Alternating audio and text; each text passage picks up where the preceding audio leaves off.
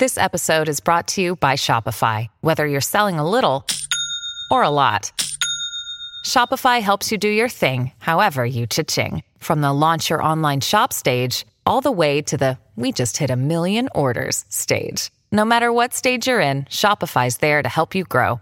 Sign up for a $1 per month trial period at shopify.com slash special offer, all lowercase. That's shopify.com slash special offer. Pourquoi la santé mentale des étudiants se dégrade-t-elle Merci d'avoir posé la question. Entre les deux ans de Covid, l'isolement à cause de leur emploi du temps chargé et les problèmes financiers, les étudiants sont en constant état d'anxiété. C'est en tout cas ce que révèle une enquête CSA publiée en juillet 2022 et menée pour le groupe Intérial et LMDE. 68% des étudiants déclarent souffrir d'au moins un symptôme dépressif et sont en situation de mal-être. Mais ce mal-être, c'est surtout à cause du Covid, non Alors oui et non. Le Covid est en réalité venu amplifier un problème déjà existant en aggravant les problèmes financiers des étudiants, mais aussi leur interaction sociale. Néanmoins, dans la même enquête menée en 2019, les chiffres étaient déjà alarmants. 30% des sondés avaient des idées suicidaires, un pourcentage qui a augmenté de 6 points depuis. De plus, l'étude de 2022 révèle une réelle anxiété quant au futur de la société. Les trois quarts des étudiants sondés s'inquiètent du changement climatique. On peut même parler d'une éco-anxiété qui les empêche de penser leur avenir correctement. Mais le Covid reste source d'inquiétude. Plus de la moitié pense qu'un diplôme obtenu en pleine crise sanitaire pourrait faire fuir les employeurs. Comment leur venir en aide? L'association Nightline est un bon exemple.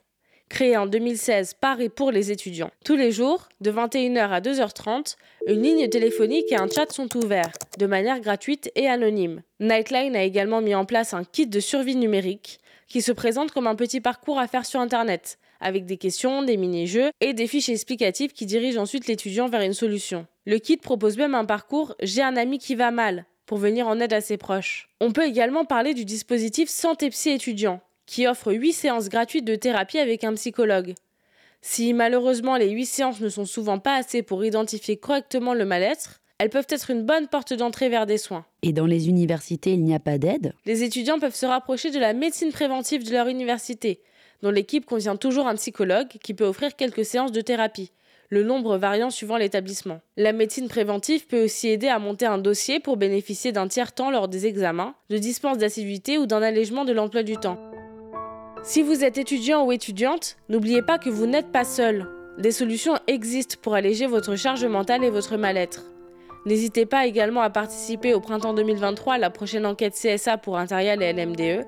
Des chiffres concrets peuvent faire bouger les choses. Comme le dit Camille Vancy-Maïs, responsable de la recherche chez Nightline, Nous voulons agir à tous les niveaux. Au niveau individuel, pour ceux qui en ont besoin, au niveau collectif, en développant le soutien par les pairs, et au niveau systémique, pour repenser l'organisation du système de santé.